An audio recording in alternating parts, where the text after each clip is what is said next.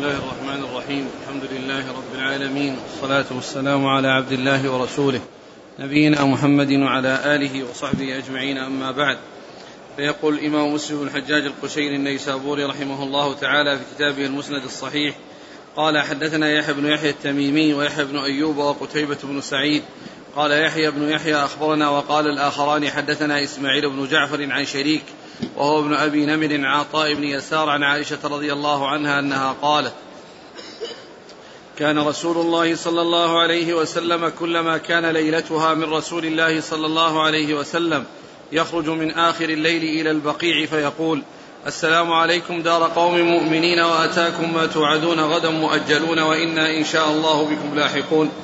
اللهم اغفر لأهل بقيع الغرقد ولم يقم قتيبة قوله وأتاكم. أعد.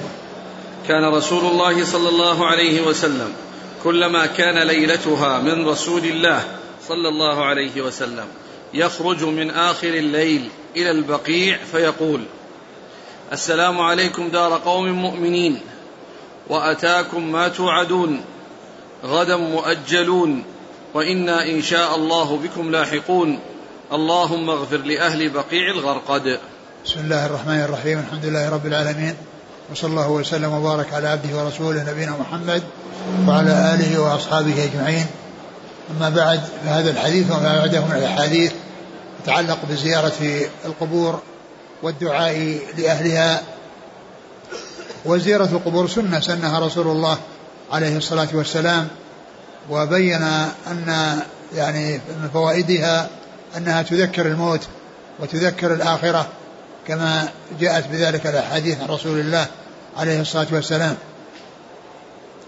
وفيها نفع الأموات بالدعاء لهم وهم بحاجة إلى دعاء الأحياء وهم بحاجة إلى دعاء الأحياء لأن انقطع عملهم وهم مرتهنون يعني في أعمالهم التي عملوها وينفعهم ما يحصل لهم من من غيرهم من الأحياء من الدعاء وغير ذلك مما جاءت به السنة. مثل الصدقة والحج والعمرة وغير ذلك مما ثبتت به السنة عن رسول الله عليه الصلاة والسلام. وذكر في هذا الحديث عن عائشة رضي الله عنها أنها أنه إذا كان في الليلة التي يكون عندها لأنها يعني يدور عليها يعني بعد بعد ثمان لأنها النساء تسع الذين يدور عليهن فكان إذا أتى إليها وكلما جاء إليها فإنه يذهب يعني إلى إلى البقيع ويسلم على أهله ويدعو لهم. وكان من مما مما جاء في فيه قوله السلام عليكم دار قوم مؤمنين. السلام عليكم دار قوم مؤمنين.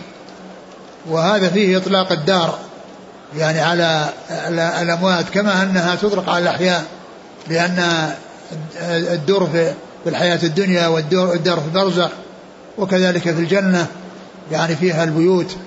فالسلام عليكم دار قوم مؤمنين ثم قالوا أتاكم ما توعدون. غدا مؤجلون وإنا إن شاء الله بكم لاحقون. قوله أتاكم ما توعدون يحتمل أن يكون مقصود به الموت الذي حصل لهم. وأنهم وقوله غدا مؤجلون يحتمل أن يكون المقصود به يعني ما يحصل لهم يعني بعد ذلك يعني من من من النعيم أو غيره مما كتبه مما كتبه الله عز وجل عليهم ومما يجازيهم يجازيهم به.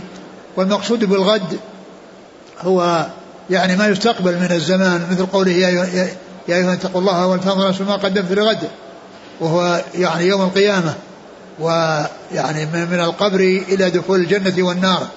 كل ذلك داخل تحت قوله واتقوا ولتنظر نفس ما قدمت لغد. يعني من الأعمال الصالحة التي يجزى بها الإنسان في قبره وبعد قبره يجزى بها في قبره وبعد قبره. وأتاكم ما توعدون غدا مؤجلون. وإن إن شاء الله بكم لاحقون. وقوله إن شاء الله هذا ليس للتعليق وإنما هو للتحقيق.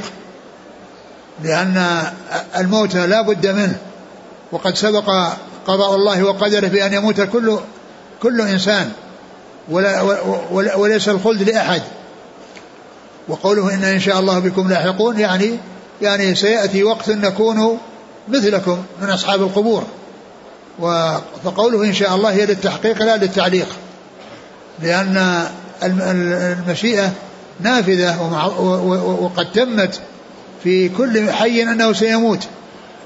كل من عليها فان ويبقى وجه ربك ذي الجلال والإكرام.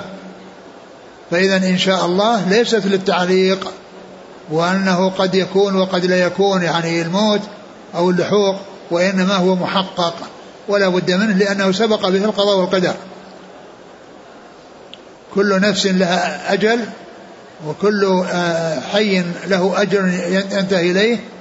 وإذا جاء الأجل لا يتقدم ولا يتأخر. ولن يؤخر الله نفسا إذا جاء أجلها والله خبير بما تعملون. نعم. قال حدثنا يحيى بن يحيى التميمي ويحيى بن أيوب وقتيبة بن سعيد عن إسماعيل بن جعفر عن شريك وهو ابن أبي نمر عن عطاء بن يسار عن عائشة رضي الله عنها. نعم.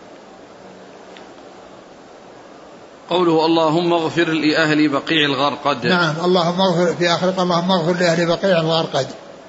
يعني بقيع الغرقد هو البقيع وكان فيه شجر يعني آه، يقال لها الغرقد. ويعني آه، كان كان كان موجودا والآن ليس بموجود. ولهذا يقال له بقيع بقيع الغرقد للشجر الذي كان فيه. نعم. هذا الدعاء هل هو خاص لزمانه في وقته أو يستمر إلى لا. يعني من الرسول عليه الصلاة والسلام يعني دعوته صلى الله عليه وسلم اللهم اغفر لأهل البقيع. يمتد هذا إلى كل من يدفن في البقيع إلى آخر الزمان. الله, الله أعلم لكن ليس ببعيد. فيؤخذ فيه فضيلة الدفن فيه. إيش؟ يؤخذ منه فضيلة الدفن. في البقيع تحصيلا لهذه الدعوة؟ والله يعني قد يكون يعني أقول قد يكون يعني له وجه نعم. قال ولم يقم قتيبة قوله وأتاكم. لكن لا يعني ذلك أن كل من يموت بالبقيع يعني فهو على خير. فالبقيع يموت يدفن فيه الأخيار والأشرار قد جاء يعني عن سلمان أنه قال لأبي الدرداء يقول إن إن إن البلد لا يقدس يعني لا يقدس أحدا وإنما يقدس الإنسان عمله. يعني المكان لا يقدس الإنسان وإنما يقدسه عمله. فالإنسان الموفق في أي مكان هو على خير. والإنسان المخذول ولو كان في البقيع هو على شر. ولم يقم قتيبة قوله وأتاكم. يعني كان هذه الجملة يعني أنها ما أقامها يعني ما ضبطها أو ما نعم. قال وحدثني هارون بن سعيد الأيلي قال حدثنا وهي في الحقيقة مشكلة يعني هالجملة هذه ليست بواضحة نعم. لا سيما قوله غدا مؤجلون. نعم. قال حدث حدثني هارون بن سعيد الأيلي قال حدثنا عبد الله بن وهب قال أخبرنا ابن جريج عن عبد الله بن كثير بن المطلب أنه سمع محمد بن قيس يقول سمعت عائشة رضي الله عنها تحدث فقالت ألا أحدثكم عن النبي صلى الله عليه وسلم وعني؟ قلنا بلى. ها قال وحدثني مح... قال وحدثني من سمع حجاجا الأعور واللفظ له قال حدثنا حجاج بن محمد. قال حدثنا ابن جريج قال أخبرني عبد الله. رجل من قريش عن محمد بن قيس بن مخرمة بن المطلب أنه قال يوما ألا أحدثكم عني وعن أمي؟ قال فظننا أنه يريد أمه التي ولدت. قال قالت عائشة رضي الله عنها ألا أحدثكم عني وعن رسول الله صلى الله عليه وسلم؟ قلنا بلى. قال قالت لما كانت ليلتي التي كان النبي صلى الله عليه وسلم فيها عندي انقلب فوضع رداءه وخلع عليه فوضعهما عند رجليه وبسط طرف إزاره على فراشه فاضطجع. فلم يلبث إلا ريثما ظن أن قد رقدت فأخذ رداءه رويدا وانتعل رويدا وفتح الباب فخرج ثم أجافه رويدا. فجعلت درعي في رأسي واختمرت وتقنعت إزاري ثم انطلقت على إثره حتى جاء البقيع فقام فأطال القيام ثم رفع يديه ثلاث مرات ثم انحرف فانحرفت فأسرع فأسرعت فهرول فهرولت فأحضر فأحضرت فسبقته فدخلت فليس إلا أن اضطجعت فدخل فقال ما لك يا عائش؟ حش يا رابية. قالت قلت لا شيء. قال لتخبريني أو ليخبرني اللطيف الخبير. قالت قلت يا رسول الله بأبي أنت وأمي فأخبرته. قال فأنت السواد الذي رأيت أمامي؟ قلت نعم. فلهدني في صدري لهدة أوجعتني. ثم قال أظننت أن يحيف الله عليك ورسوله؟ قالت مهما يكتم الناس يعلمه الله. نعم. قال فإن جبريل أتاني حين رأيت فناداني فأخفاه منك فأجبته فأخفيته منك ولم يكن يدخل عليك وقد وضعت ثيابك وظننت أن قد رقدت فكرهت أن أوقظك وخشيت أن تستوحشي فقال إن ربك يأمرك أن إن ربك يأمرك أن تأتي أهل البقيع فتستغفر لهم. قالت قلت كيف أقول لهم يا رسول الله؟ قال قولي. السلام على أهل الديار من المؤمنين والمسلمين ويرحم الله المستقدمين منا والمستأخرين وإنا إن شاء الله بكم للاحقون. ثم ذكر هذا الحديث الطويل عن عائشة رضي الله عنها الذي قالت في أوله ألا أخبركم عني وعن رسول الله عليه الصلاة والسلام؟ يعني ما جرى بينها وبين رسول الله صلى الله عليه وسلم في تلك الليلة التي كان عندها وأنه آه، جاء وانقلب إليها ويعني وضع نعليه يعني ووضع يعني رداءه واضطجع وجلس أو بقي حتى يعني ظن أنها قد نامت ثم إنه انسل انسلالا خفيفا بحيث أنها لا تشعر ولا تستيقظ. فلبس يعني يعني رداءه ولبسا عليه ويعني وذلك بخفية وب يعني عدم حركة يعني توقظ يعني عائشة رضي الله عنها. وكذلك أجاف الباب يعني أغلقه يعني بسهولة يعني بحيث لا يطلع له صوت يعني يجعلها يعني تتنبه. ثم إنه ذهب يعني إلى البقيع و ودعا لهم ودعا لأهل البقيع ورفع يديه وكان مما قاله السلام عليكم أهل الديار من المؤمنين والمسلمين؟ أنتم آه، آه، يرحم الله المستقدمين المستقدمين والمستأخرين. أنتم سلفنا؟ أنتم سلفنا والله لا ما فيها. نعم. يقول السلام على أهل الديار من المؤمنين والمسلمين ويرحم الله المستقدمين منا والمستأخرين.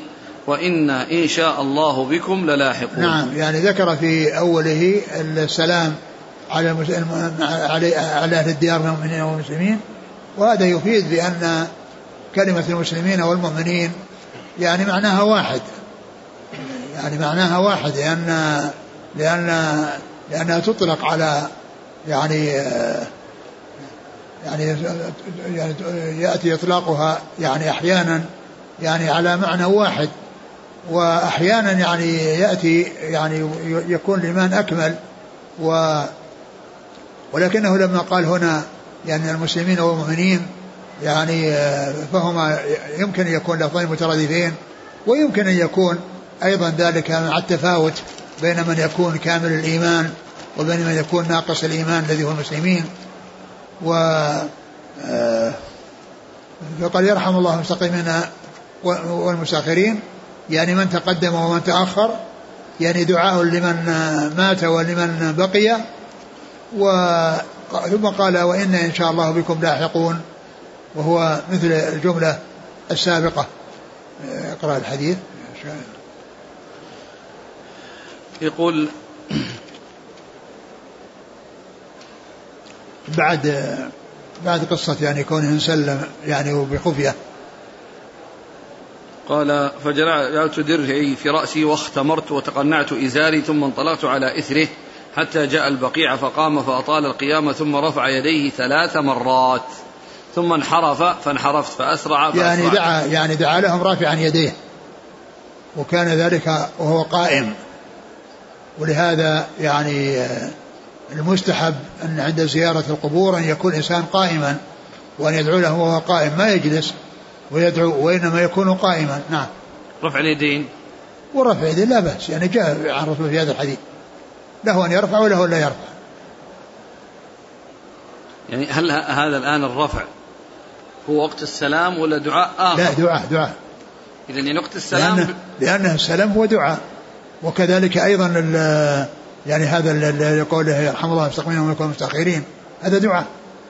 و, و, و, و يعني فيكون المقصود ذلك إن رفع يديه يعني عند زيارة البقيع لا بأس.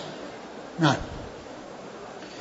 ثم انحرف فانحرفت فأسرع انحرف فأسرع يعني انصرف يعني راجع. فانحرفت هي وأسرع وأسرعت وأحضر. نعم فهرول فهرولت. وهرول فهر وأحضر وأحضرت. يعني معناها هذه أنواع من السير بعضها أعلى من بعض فأقربها يعني كون إسراع ثم بعدين هرولة ثم بعدين إحضار. والإحضار هو الذي يعني يكون فيه ثوران النفس. يعني يترتب معه دوران النفس لشدته لأنه أكثر من الهرولة وأكثر من الإسراع نعم. فسبقته فدخلت فليس إلا أن اضطجعت فدخل فقال ما لك يا عائش؟ حشيا رابية. حشيا رابية لأن نفسها ثاير بسبب الإسراع الذي حصل منها. يعني فقال حشيا يعني معناه أنه حصل يعني ثوران النفس ويشعر منها بهذا الشيء. وهذا نتيجة لإسراعها. نتيجة لإسراعها. قال حشية رابية يعني كذلك يعني انتفاخ البطن أو ارتفاع البطن يعني بسبب السرعة. نعم. قالت قلت لا شيء قال لتخبريني أو ليخبرني اللطيف الخبير. قالت قلت يا رسول الله بأبي أنت وأمي. فأخبرته قال فأنت يعني مفدي بأبي وأمي. هذه العبارة المقصود بها التفدية وليس الحلف. نعم. قال فأنت السواد الذي رأيت أمامي؟ قالت قلت نعم. يعني السواد هو اللي شكل يعني شكل يعني إنسان لكنه غير معروف. نعم. فلهدني في صدري لهدة أوجعتني. يعني دفعها. نعم. قال أظننت أن يحيف الله عليك ورسوله؟ قالت مهما يكتم الناس يعلمه الله. نعم. إن الله لا يخفى عليه شيء والذي في نفسها يعلمه الله. وقولها نعم يعني تأكيد لقوله لقولها يعني ما يكتم الناس يعلمه الله ورسوله. ما ما إيش؟ ما, ما. مهما يكتم الناس يعلمه الله. نعم مهما يكتم الناس يعلمه الله. يعني الله لا يخفى عليه خافية في الأرض ولا في السماء. نعم يعني هذا تأكيد لقولها يعني أن ما يكتمه الناس يعلمه الله. وليس المقصود منها نعم لقوله هو أتخشين أن يحيف الله ورسوله وإنما المقصود بها تأكيد الجملة هذه السابقة. وفي بعض الذين خرجوا هذا يعني أتوا أظن في المسند أو في غيره يعني أتى قبل نعم قال نعم. قال نعم. يعني فيكون نعم من قول الرسول صلى الله عليه وسلم وليس من قولها. وهو على الرواية الذي في مسلم عندنا يعني تابع لكلامها وهو يعني تقرير لكلامها الذي قالته. وهو كون ما ما يفعله الناس يعلمه الله ولا يخفى على الله. وعلى أن فيه قال يعني هذا من كلام الرسول صلى الله عليه وسلم. يعني تقرير لكلامها وأن ما يقوله الناس وما يفعل الناس يعني يعلمه الله ولا يخفى على الله. بعده. قال قال, قال نعم. قال فإن جبريل أتاني حين رأيت فناداني فأخفاه منك فأجبته فأخفيته منك ولم يكن يدخل عليك وقد وضعت ثيابك. يعني هذا يرجع إلى الحالة التي كان يعني أجاف الباب ووضعنا عليه وهيأهما للخروج وأنه ما كان يدخل عليها وهي يعني في فراشها أو أن يعني وإنما يعني أراد منه أن يعني يخرج وأن يبلغه يعني هذا الذي أبلغ به من أن يذهب إلى البقيع, البقيع ويدعو لهم نعم. وظننت أن قد رقدت فكرهت أن أن أوقظك نعم. وخشيت أن تستوحشي. فقال إن ربك يأمرك أن تأتي أهل البقيع فتستغفر لهم. نعم. قالت قلت كيف وهذا أقول فيه وهذا فيه يعني الكلام يعني هذا مما يفيد أن الرسول عليه السلام في دعائه أنه يعني فيه استغفار وأنه ليس مقصورا على يعني هالكلام الذي الذي آه، جاء في الحديث لأنه ما فيه استغفار. لأنها يعني جمل ثلاث ليس فيها استغفار. وهذا يعني يفيد بأنه رفع يديه وأنه دعا يعني ليس كل ما قاله هو هذا الذي جاء في الحديث لأن هذه الجملة وهي قوله أنه يستغفر لهم يعني معناه أن من مما حصل منه لهم الاستغفار لهم. ولهذا في الحديث الأول الذي كان يعني كلما كان عندها يذهب إلى أهل البقيع ويقول اللهم اغفر لأهل البقيع الغرقد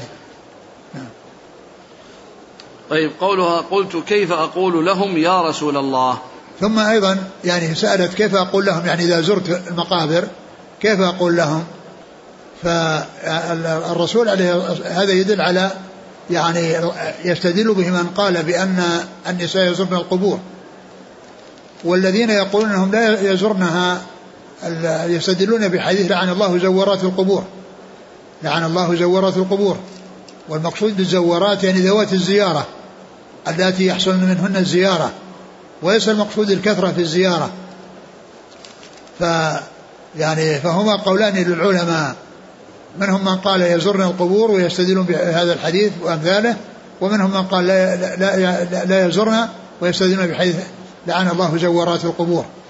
ولا شك أن القول بعدم زيارة النساء القبور هو هو الأولى وذلك لما فيهن من الضعف والهلع والجزع وما يحصل منهن من ما من النياحة أو ما إلى ذلك. ولهذا خص الرجال بذلك لأنهم أقدر يعني على على على الصبر والتحمل وعدم الجزع من النساء. ولهذا يعني جاءت الأحاديث التي تتعلق بالنياحة مضافة إلى النساء لأن الغالب عليهن الجزع. مثل الرسول برئ من الصالقه والحالقه والشاقة.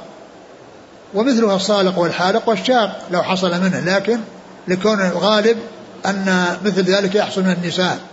وجاء في الحديث الذي سبق أن مر والناحية إذا لم تتب قبل موتها يعني تقام يوم القيامة وعليها سربال من قطران ودرع من جرب. قال والنائحة ومثلها النائح لو حصل. نعم. ماذا أقول؟ ماذا أقول لهم يا رسول الله؟ قال قولي السلام على أهل الديار من المؤمنين والمسلمين ويرحم الله المستقدمين منا والمستأخرين. إذا هذا تعليم من الرسول صلى الله عليه وسلم لعائشة. وليس معنى ذلك أن هذا هو الذي قاله أو كل ما قاله. لا شك أنه يعني الذي يعلم به ويدعو إليه هو يعني من أسبق الناس إليه عليه الصلاة والسلام. ولكن الحديث الأول الحديث فيه أنه أمر أرسله الله ليأمره بأن يستغفر لأهل البقيع.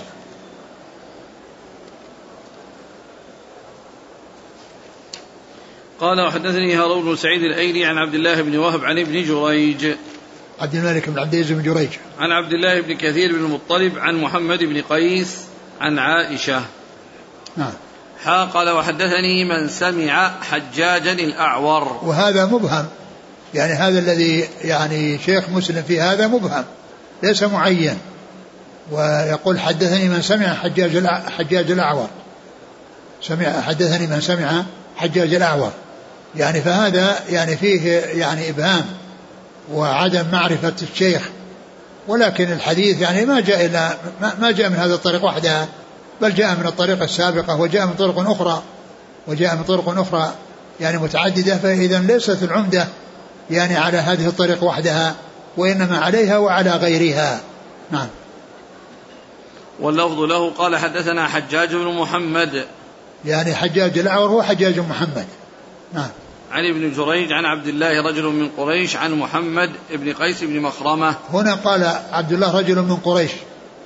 عبد الله رجل من قريش أيضا أبهمه فيحتمل أن يكون هو الرجل الذي قبل هذا الذي يعني يروي عن محمد بن قيس اسمه عبد الله بن كثير بن المطلب. عبد الله بن كثير بن المطلب ويحتمل أن يكون غيره لأنه جاء الحديث في سنن النسائي يعني يرويه عن شيخه آه، يوسف بن سعيد المصيصي يعني و وفيه بدل يعني هذا الرجل الذي مبهم قال عبد الله بن أبي مليكة.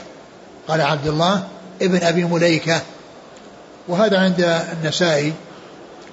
يعني بهذا اللفظ أو قريب من هذا اللفظ الذي ساقه الطويل وهو عند النسائي برقم 2037 2037 بهذا الإسناد. شيخه يعني يوسف بن سعيد المصيصي. نعم.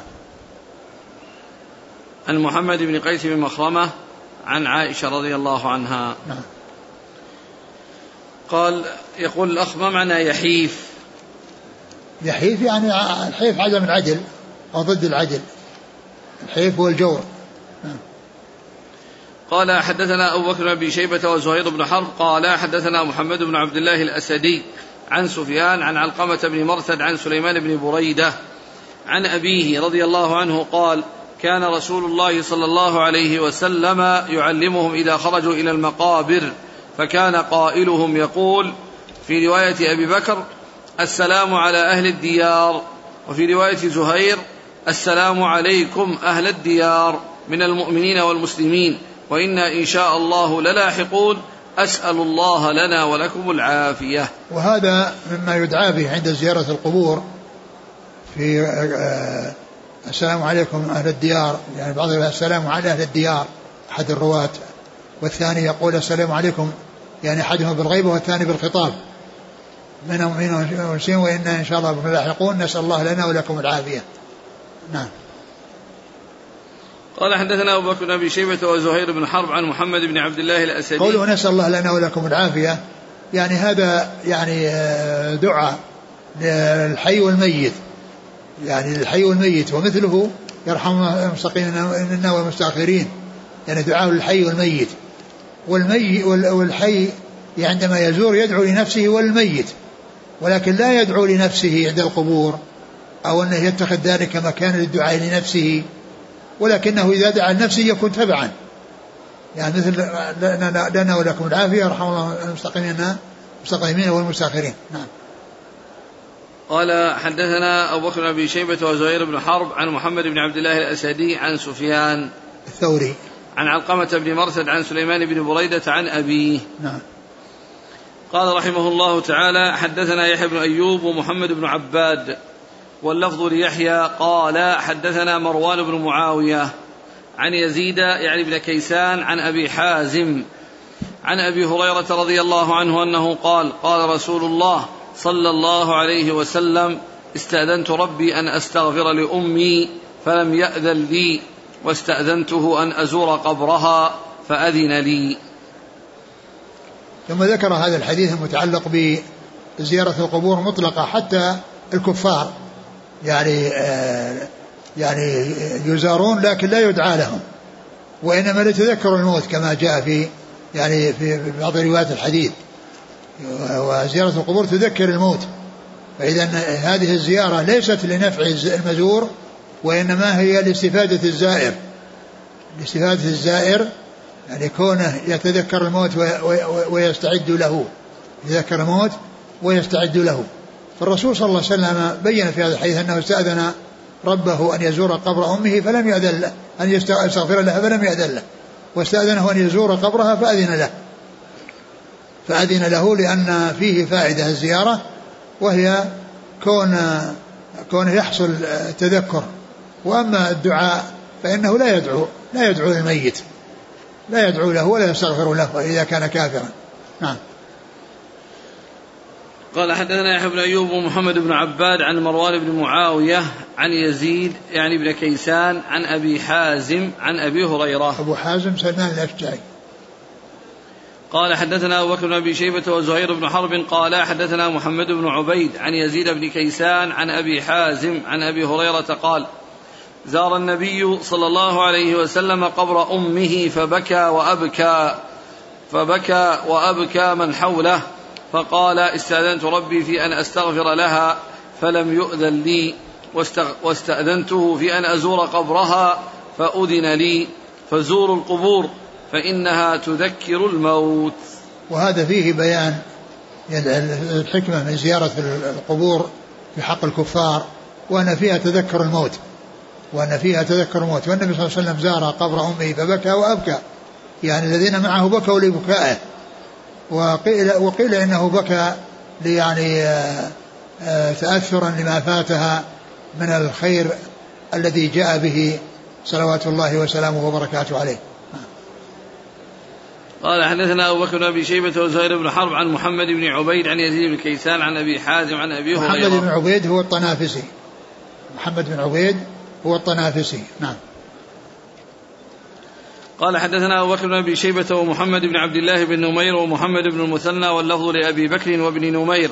قالوا حدثنا محمد بن فضيل عن أبي سنان وهو ضرار بن مرة عن محارب بن دثار عن ابن بريدة عن أبيه رضي الله عنه أنه قال قال رسول الله صلى الله عليه وسلم نهيتكم عن زيارة القبور فزوروها ونهيتكم عن لحوم الأضاحي فوق ثلاث فأمسكوا ما بدا لكم ونهيتكم عن النبيذ إلا في سقاء فاشربوا في الأسقية كلها ولا تشربوا مسكرا.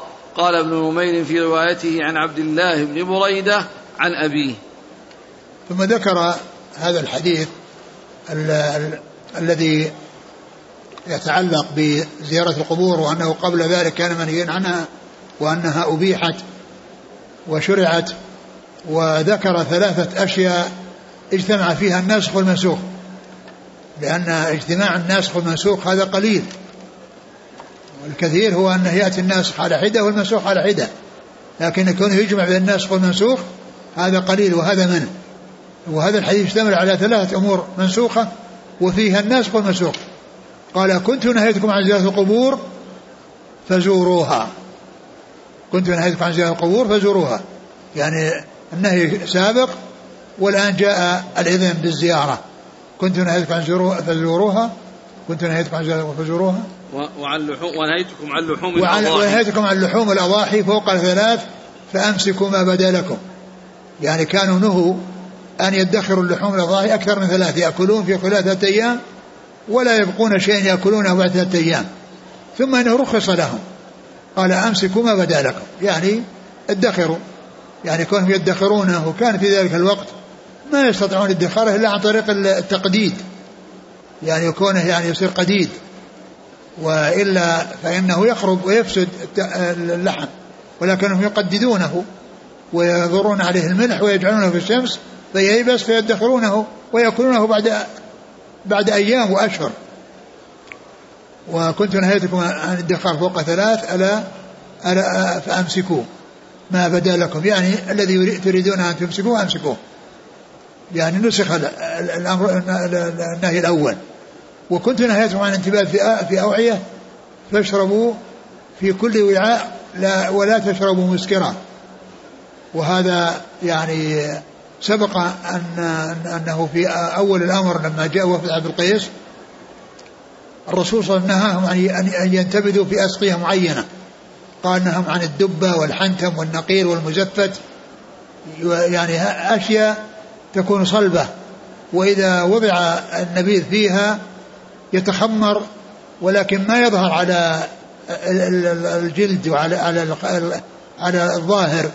بخلاف الأسقية فإنه إذا تخمرت يعني يظهر على سطحها وعلى الجلد من برا يعني شيء يدل على فساد وتخمر الشيء الذي في الداخل. لكن بالنسبة لل للأشياء السميكة مثل آه، جذوع النخل ومثل الدبة والحنتم وغيرها من الأشياء التي كانوا ينتبذون بها نهموا ينتبذوا بها. وكان في هذا في أول أمر. وبعد ذلك أبيح لهم لكن بشرط أن يتحققوا أنه ما وصل إلى حد الإسكان. أن يتحققوا بأنه ما وصل إلى حد إلى حد الإسكان. ذكرت في الدرس الماضي أن أبو جمرة نصر بن عمران الضبعي قلت إنه من وفد عبد القيس وهو هو من من من من, من وائل يعني من, من ربيعة الذين منهم عبد القيس. لكن يعني ليس من عبد القيس. وإنما هو من ربيعة. وربيعة اخو أخو مضر بن نزار ابن معد بن عدنان. ولكنه هو الذي كان عند ابن عباس لما الذي الذي يحدث عن لما حدث ابن عباس بحديث وفد عبد القيس كان أبو جمره هو الذي يعني معه على الكرسي يبلغ الناس. نعم. قال حدثنا أبو بكر بن أبي شيبة ومحمد بن عبد الله بن نمير ومحمد بن المثنى عن محمد بن فضيل عن أبي سنان ضرار بن مرة عن محارب بن دثار عن ابن بريدة عن أبيه. جاء في رواية ابن نمير عن عبد الله بن بريدة عن أبيه. بريدة بن حصيب له ابنان سليمان وعبد الله. عبد الله خرج له أصحاب الكتب وسليمان لم يخرج له البخاري. أخرج له مسلم وأصحاب السنة الأربعة. و وقد يعني أحيانا يأتي التسمية في الحديث السابق يعني في الأول قبل هذا عن سليمان وهنا قال عن بريدة. وحتى لو حصل إبهام فإن يعني لو لم يعرف فإن كل منهما ثقة. نعم. قال حدثنا يحيى بن يحيى قال أخبرنا أبو خيثمة عن زبيد اليامي عن محارب بن دثار عن ابن بريدة أراه عن أبيه الشك من أبي خيثمة عن النبي صلى الله عليه وسلم. حاء قال وحدثنا أبو بكر بن أبي شيبة قال حدثنا قبيصة بن عقبة عن سفيان عن علقمة بن مرثد عن سليمان بن بريدة عن أبيه عن النبي صلى الله عليه وسلم. حاء قال وحدثنا ابن أبي عمر ومحمد بن رافع وعبد بن حميد جميعا عن عبد الرزاق عن معمر عن عطاء الخراساني قال حدثني عبد الله بن بريدة عن أبيه عن النبي صلى الله عليه وسلم كلهم بمعنى حديث أبي سنان. نعم. قال حدثنا يحيى بن يحيى عن أبي خيثمة. أبو خيثمة زهير بن معاوية.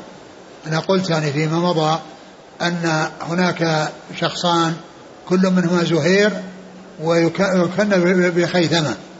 وأحدهما شيخ يعني لمسلم وكذلك للبخاري وغيرهم.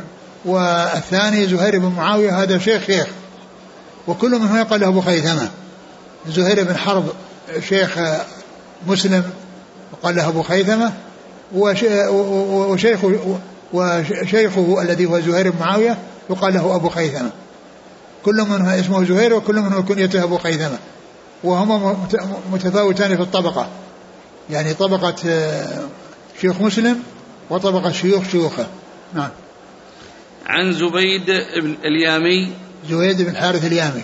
عن محارب بن دثار عن ابن بريدة عن أبيه. نعم. قال وحدثنا أبو بكر بن أبي شيبة عن قبيصة بن عقبة نعم. عن سفيان الثوري. عن علقمة بن مرثد عن سليمان بن بريدة عن أبيه. نعم. قال وحدثنا ابن أبي عمر. محمد بن يحيى بن أبي عمر العدني. ومحمد بن رافع وعبد بن حميد عن عبد الرزاق. بن همام الصنعاني. عن معمر. بن راشد. عن عطاء الخراساني. نعم. عن عبد الله بن بريدة عن أبيه. نعم. قال حدثنا عون بن سلام الكوفي. قال أخبرنا زهير عن سماك عن جابر بن سمرة رضي الله عنهما أنه قال أتي النبي صلى الله عليه وسلم برجل قتل نفسه بمشاقص فلم يصل عليه. ثم ذكر هذا الحديث المتعلق ب يعني بكون رجلا قتل نفسه بمشاقص وهو سهم عريض يعني حديدة يعني قتل نفسه بها فلم يصلي عليه. ولكنه ما منع من الصلاة عليه ولكنه هو تخلف عن الصلاة عليه. وهو يدل على أن أصحاب العصاة وأصحاب الجرائم إذا تخلف عنهم بعض الناس ممن يعني يكون في تخلفهم زجر وتخويف يعني الوقوع في مثل ما يقع فيه ذلك الذي تترك الصلاة عليه فإن ذلك مطلوب. يعني فالرسول صلى الله عليه وسلم لم يصلي عليه ولكن صلى عليه غيره ويصلى على العصاة وعلى أصحاب الكبائر يصلى عليهم. ولكن إذا إذا تخلف عنهم بعض الناس الذين يؤثر تخلفهم يكون في ذلك زجر لغيرهم أن يقع في مثل ما وقعوا به وقع وقع فيه وقع فيه لئلا يحصل له مثل ما حصل له. نعم. بمشاقص. بمشاقص يعني قال سهم عريض. حديدة. نعم. قال حدثنا عون بن سلام الكوفي عن زهير هذا زهير بن معاوية. عن سماك بن حرب. عن جابر بن سمرة. نعم. إسناد رباعي وكلهم كوفيون. نعم. قال رحمه الله تعالى وحدثني عمرو بن محمد بن بكير الناقد. قال حدثنا سفيان بن عيينة. قال سألت عمرو بن يحيى بن عمارة. قال فأخبرني عن أبيه عن أبي سعيد الخدري عن النبي صلى الله عليه وسلم أنه قال ليس فيما دون خمسة أوسق صدقة ولا فيما دون خمس ذود صدقة ولا فيما دون خمس أواق صدقة. نعم.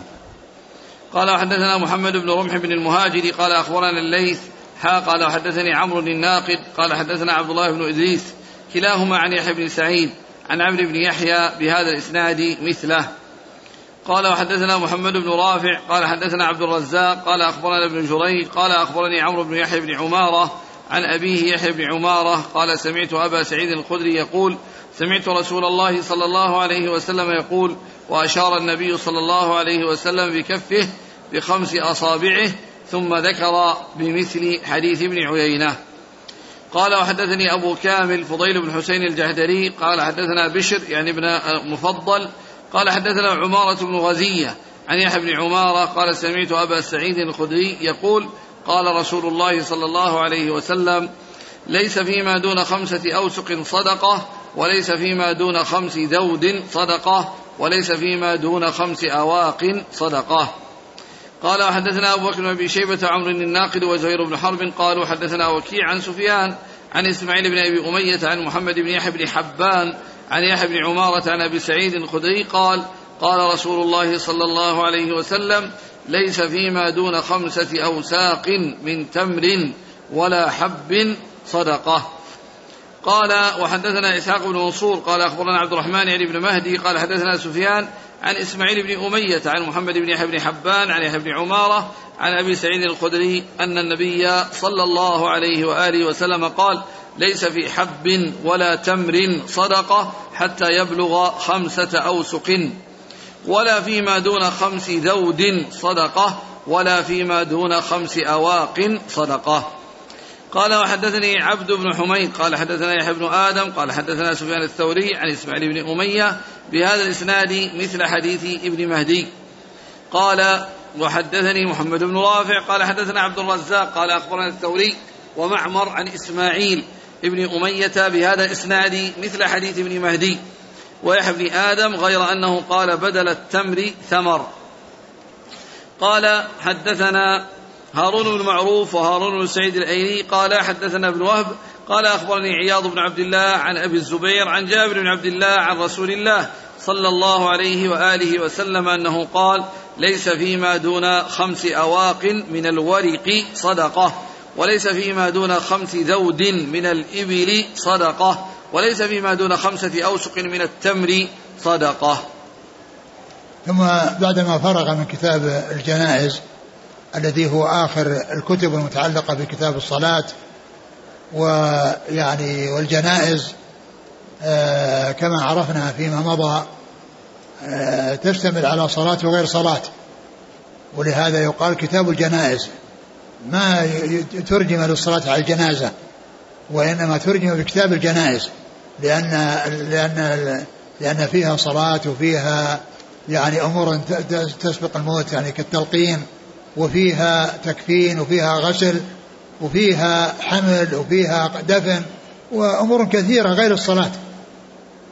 ولهذا يقال كتاب الجنائز. وأما الكتب السابقة يقال فينص على على أسمائه. فقال كتاب الجمعة كتاب العيدين كتاب الاستسقاء صلاة العيدين صلاة الاستسقاء صلاة الكسوف. لأنها صلاة. وأما هذا الذي الكتاب الذي مر فهو يشمل الصلاة وغير الصلاة. بعدما فرغ من كتاب الصلاة وما بعده من الكتب المتعلقة بالصلاة انتقل إلى كتاب الزكاة. والزكاة هي الركن الثاني من أركان الإسلام التي جاءت عن رسول الله عليه الصلاة والسلام في حديث جبريل وغير حديث جبريل وأن وأن الزكاة هي التي تلي الصلاة وتقرن بها في كتاب الله وفي سنة رسوله صلى الله عليه وسلم كثيرا. و فذكر أهم أركان الإسلام بعد الشهادتين وهو الصلاة ثم بعد ذلك أتى بالأحاديث المتعلقة بالزكاة التي هي تلي الصلاة والتي هي أم العبادات المالية والصلاة أم العبادات البدنية. فأتى بالصلاة الزكاة بعد الصلاة. والزكاة يعني فيها منفعة للمزكي والمزكى والمدفوع إليه الزكاة. كل منها يستفيد. هذا يستفيد أن ماله ينمو وتكون سببا في كثرته وسببا في نموه وهذا يستفيد آه، الأكل والاكتساء وغير ذلك من الأمور التي يحتاج إليها الفقير. فهي يعني فشرع الله الزكاة على وجه لا يضر الغني إخراجه والفقير يستفيد منه ولو كان قليلا لأنه ليس عنده شيء يأكله. فشرعت على وجه ينفع الفقير ولا يضر الغني والغني يستفيد. يعني مع كونه لا يضره إخراجه لقلته لكثرة ما أعطاه الله من المال فإنه آه يعني يستفيد الأجر والثواب من الله سبحانه وتعالى. وذكر يعني في هذه الأحاديث ما يتعلق بالأنصبة أنصبة بعض الأموال الزكوية وهي الإبل والخارج من الأرض والفضة. فجاء هذا الحديث بألفاظ متعددة متقاربة كلها تدل على معنى يعني متقارب وهي التنصيص على هذه الثلاثة ليس فيما دون خمس آه، خمس أواق صدقة وليس فيما دون خمس ذود صدقة ولا فيما فيما دون خمس آه، آه، ولا فيما دون خمس أوسق صدقة خمسة خمسة أوسق صدقة. يعني واحد يعني يتعلق بزكاة الخارج من الأرض وبخروج وبالفضة وكذلك بالإبل. فهذا هو الحد الأدنى الذي تجب فيه الزكاة إذا بلغ. إذا بلغ النصاب وحال عليه الحول. يعني إذا ملك خمسة من الإبل وحال عليه الحول تزكى.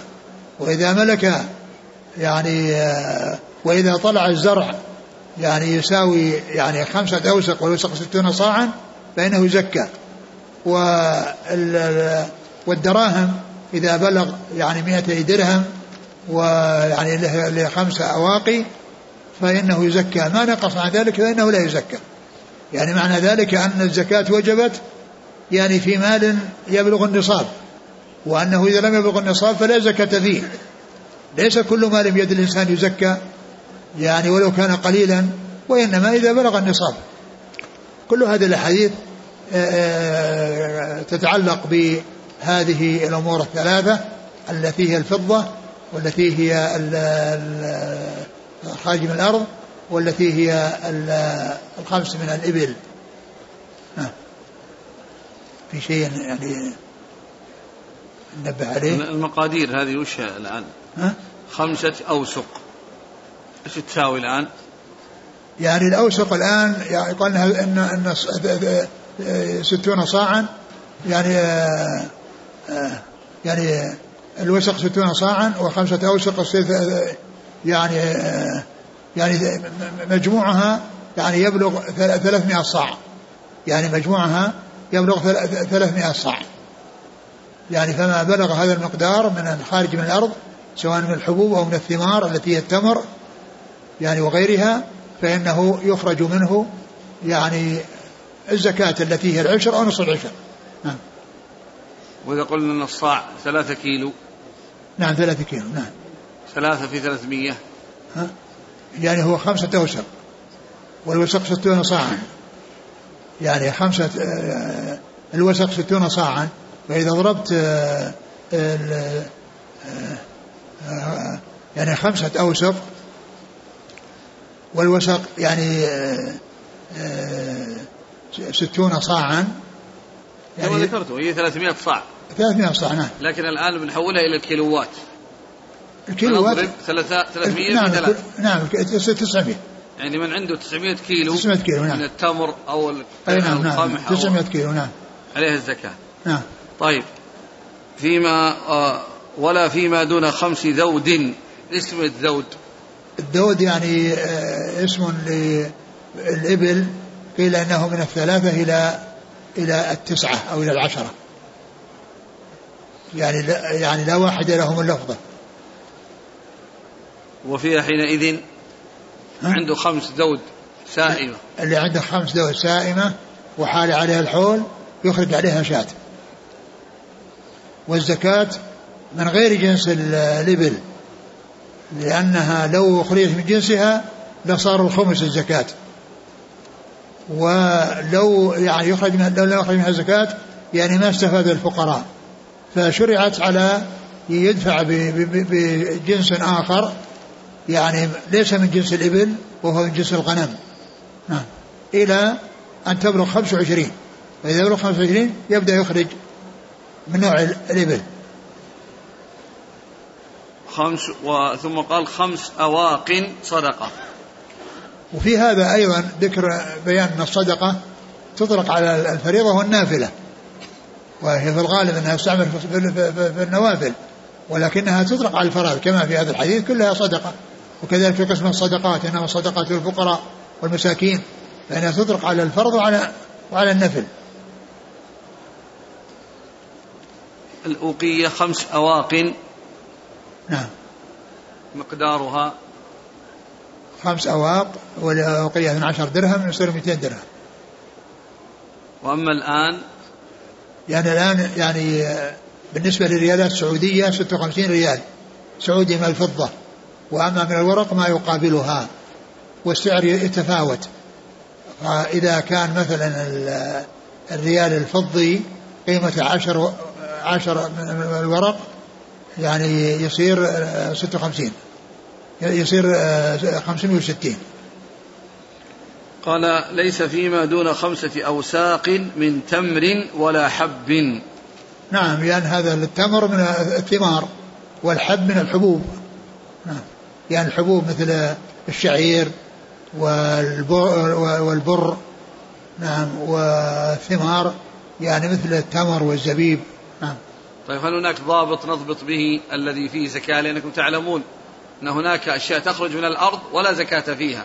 نعم مثل البطيخ والمباطح والأشوى والفواكه والخضروات التي لا تدخر يعني هذه لا زكاة فيها وإنما زكاة في الشيء الذي يدخر ويتخذ قوت. يعني والناس يقتاتونه. وأما الخضروات والبطيخ والطماطم وغير ذلك فإنه لا زكاة فيه. قال حدثني عمرو بن محمد بن بكير الناقد عن سفيان بن عيينة عن عمرو بن يحيى بن عمارة حدثني, حدثني؟ عمرو بن محمد بن بكير الناقد. يعني هو كثيرا ما يقول عمرو الناقد بس وهنا نسبه. نعم. عن سفيان بن عيينة عن عمرو بن يحيى بن عمارة عن أبيه عن أبي سعيد الخدري. نعم قال حدثنا محمد بن رمح بن المهاجر عن الليث. بن سعد. قال حا حدثني عمرو الناقد عن عبد الله بن إدريس كلاهما عن يحيى بن سعيد.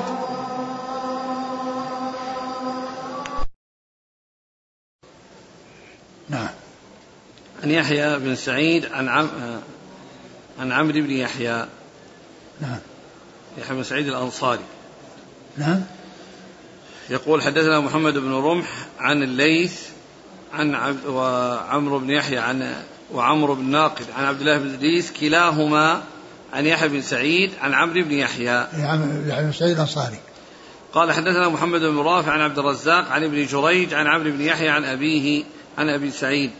قال حدثنا أبو كامل فضيل بن حسين عن بشر بن المفضل عن عمارة بن غزية. عن يحيى بن عمارة عن أبي سعيد قال حدثنا أبو بكر بن أبي شيبة عمر الناقد وزهير عن وكيع عن سفيان عن إسماعيل بن أمية سفيان هو الثوري. عن محمد بن يحيى بن حبان عن يحيى بن عمارة عن أبي سعيد الخدري. قال وحدثنا إسحاق بن منصور عن عبد الرحمن بن مهدي عن سفيان سفيان الثوري. عن إسماعيل بن أمية عن محمد بن يحيى بن حبان. قال وحدثني عبد بن حميد عن يحيى بن آدم عن سفيان الثوري عن إسماعيل بن أمية. قال وحدثني محمد بن رافع عن عبد الرزاق عن الثوري ومعمر عن إسماعيل بن أمية. قال وحدثنا هارون بن معروف وهارون بن سعيد الأيلي عن ابن وهب عن عياض بن عبد الله عن أبي الزبير محمد بن مسلم بن تدرس المكي عن جابر بن عبد الله. نعم. الآن بالنسبة لنصاب الفضة بالجرامات. أنتم أحسن الله إليكم. ذكرتم بالريالات السعودية. إي نعم. لأن الأسئلة جاءت تسأل عن العملات الخارجية خارج البلد. فقد ضبطت بأن المئتين درهم تساوي خمسمائة وخمسة وتسعين جرام فضة. نعم. خمسمائة؟ وخمسة وتسعين. نعم. فهذا يعني أوضح في الدلالة على العمل كلها. إي نعم. وبالنسبة للذهب الذهب ما جاء فيه لكن جاء يعني فيه عشرون مثقالا وهي تعادل 93 92 جرام. قال رحمه الله تعالى حدثني أبو الطاهر أحمد بن عمرو بن عبد الله بن عمرو بن سرح وهارون بن سعيد الأيلي وعمرو بن سواد والوليد بن شجاع كلهم عن ابن وهب. قال أبو الطاهر أخبرنا عبد الله بن وهب عن عمرو بن الحارث أن أبا الزبير حدثه أنه سمع جابر بن عبد الله يذكر أنه سمع رسول الله سمع النبي صلى الله عليه وسلم قال فيما سقت الأنهار والغيم العشور وفيما سقي بالثانية نصف العشر. فيما؟ فيما سقت الأنهار والغيم العشور نعم. وفيما سقي بالثانية نصف العشر. نعم. بس هذا اللي يتعلق بالعشر نصف العشر. نعم ما في حد في موضع اللي بعد العشر. لا زكاة على المسلم في عبده وفرسه. نعم. يعني هذا فيما يتعلق بزكاة فيما يتعلق بزكاة الإبل مر أن أن يعني أنها تبدأ بخمس ذود ويعني وأن فيها شاة و ال 200 درهم فيها ربع العشر اللي هي زكاة الفضة. ومثلها زكاة العروض. وأما ما تخرجه الأرض فإنه إن كان بكلفة ومشقة ففي نصف العشر. وإن كان بدون كلفة ومشقة مثل ماء الأنهار وماء الأمطار فإن فيها العشر. يعني فالذي تسقيه السماء يعني له المطر أو يسقيه ماء الأمطار هذا فيه العشر لأن الكلفة فيه قليلة. وأما ما يسخر بالسواني الذي كانوا يستخرجونه بواسطة الدواب وفي الوقت الحاضر في وسط المضخات والآلات التي يستنبط بها الماء من الأرض فإن هذا فيه نصف العشر. نعم. الثانية. ويه قال وفيما سقي بالثانية. الثانية التي هي الإبل. الإبل والبقر التي يعني يستخرج الماء بواسطتها من البئر السواني. السواني هي الدواب التي يستخرج بواسطتها الماء. قال حدثنا أبو الطاهر أحمد بن عمرو بن عبد الله بن عمرو بن سرح وهارون بن سعيد الأيلي وعمرو بن سواد والوليد بن شجاع كلهم عن ابن وهب عن عمرو بن الحارث عن أبي الزبير عن جابر بن عبد الله. والله تعالى أعلم وصلى الله وسلم وبارك على عبده ورسوله نبينا محمد وعلى آله وأصحابه أجمعين. جزاكم الله خيرا وبارك الله فيكم. ألهمكم الله الصواب ووفقكم للحق. شفاكم الله وعافاكم ونفعنا الله بما سمعنا. غفر الله لنا ولكم وللمسلمين أجمعين. آمين آمين. يقول السائل ما حكم نقل الجثة من جدة إلى المدينة لكي تدفن في البقيع؟ ما ينبغي هذا. يعني كل يدفن في المكان الذي يموت فيه. والبقيع يعني ليس هو الذي من دفن فيه يعني معناه إنه يعني يحصل له السلامة فإن البقيع يدفن فيه الطيب وفيه يدفن غير الطيب. يقول ما هي أركان صلاة الجنازة التي لا بد منها؟ صلاة الجنازة يعني هي اولا تكبيرات أربع وبينها أو بعد الأولى الفاتحة وبعد الثانية الصلاة على النبي صلى الله عليه وسلم وبعد الثالثة الدعاء الميت. ما حكم من دخل مع الإمام في صلاة الجنازة وكبر التكبيرة الأولى ثم انشغل وسهى؟ كبر الإمام الثانية الثالثة وهو لم يزل لم يكبر. يعني أقول لا أفاد نفسه ولا أفاد الميت. الميت يعني ما حصل له يعني الدعاء وهو ما حصل الأجر بكونه يؤدي الصلاة يعني كما ينبغي. ف وبعدين سلم وخلاص إيش بقية؟ هكذا قال وهو لم بعد لم يكبر الثاني. يعني كان انتبه لما كبر الإمام الثالثة أو الرابعة انتبه. على كل إذا كان كبر الثالثة وهو لم يصلي على النبي فيصلي على النبي صلى الله عليه وسلم ثم يدعو الميت يمكن يجمع بينهما في وقت واحد يعني يعني يصلي على النبي ثم يدعو الميت يقول إذا نوى الإمام الصلاة على الغائب ونوى المأموم الصلاة على الحاضر هل يجوز؟ إيش معنى الحاضر؟ كيف؟ في حاضر غايب؟ أقول في حاضر وغائب يعني آه، أقول ما دام أنه ما في ما في أحد حاضر ما في ما في صوت حاضر. لا بس هذه تتصور يعني الذي لا يفهم اللغة العربية قد ينادي المنادي الصلاة على الميت الغائب فلان وفلان إيه. هذا قام يصلي مع الناس يحسبها صلاة جائزة. على كل هو هو أقول هو دعا وإن شاء الله النتيجة تذهب للذي يصلي عليه. لأنه ما في حاضر. نعم. هل يشرع حفظ مكان القبر لأحد الأقارب لكي أزوره وأدعو له؟ لا لا بأس لا بأس جاء ما يدل عليه.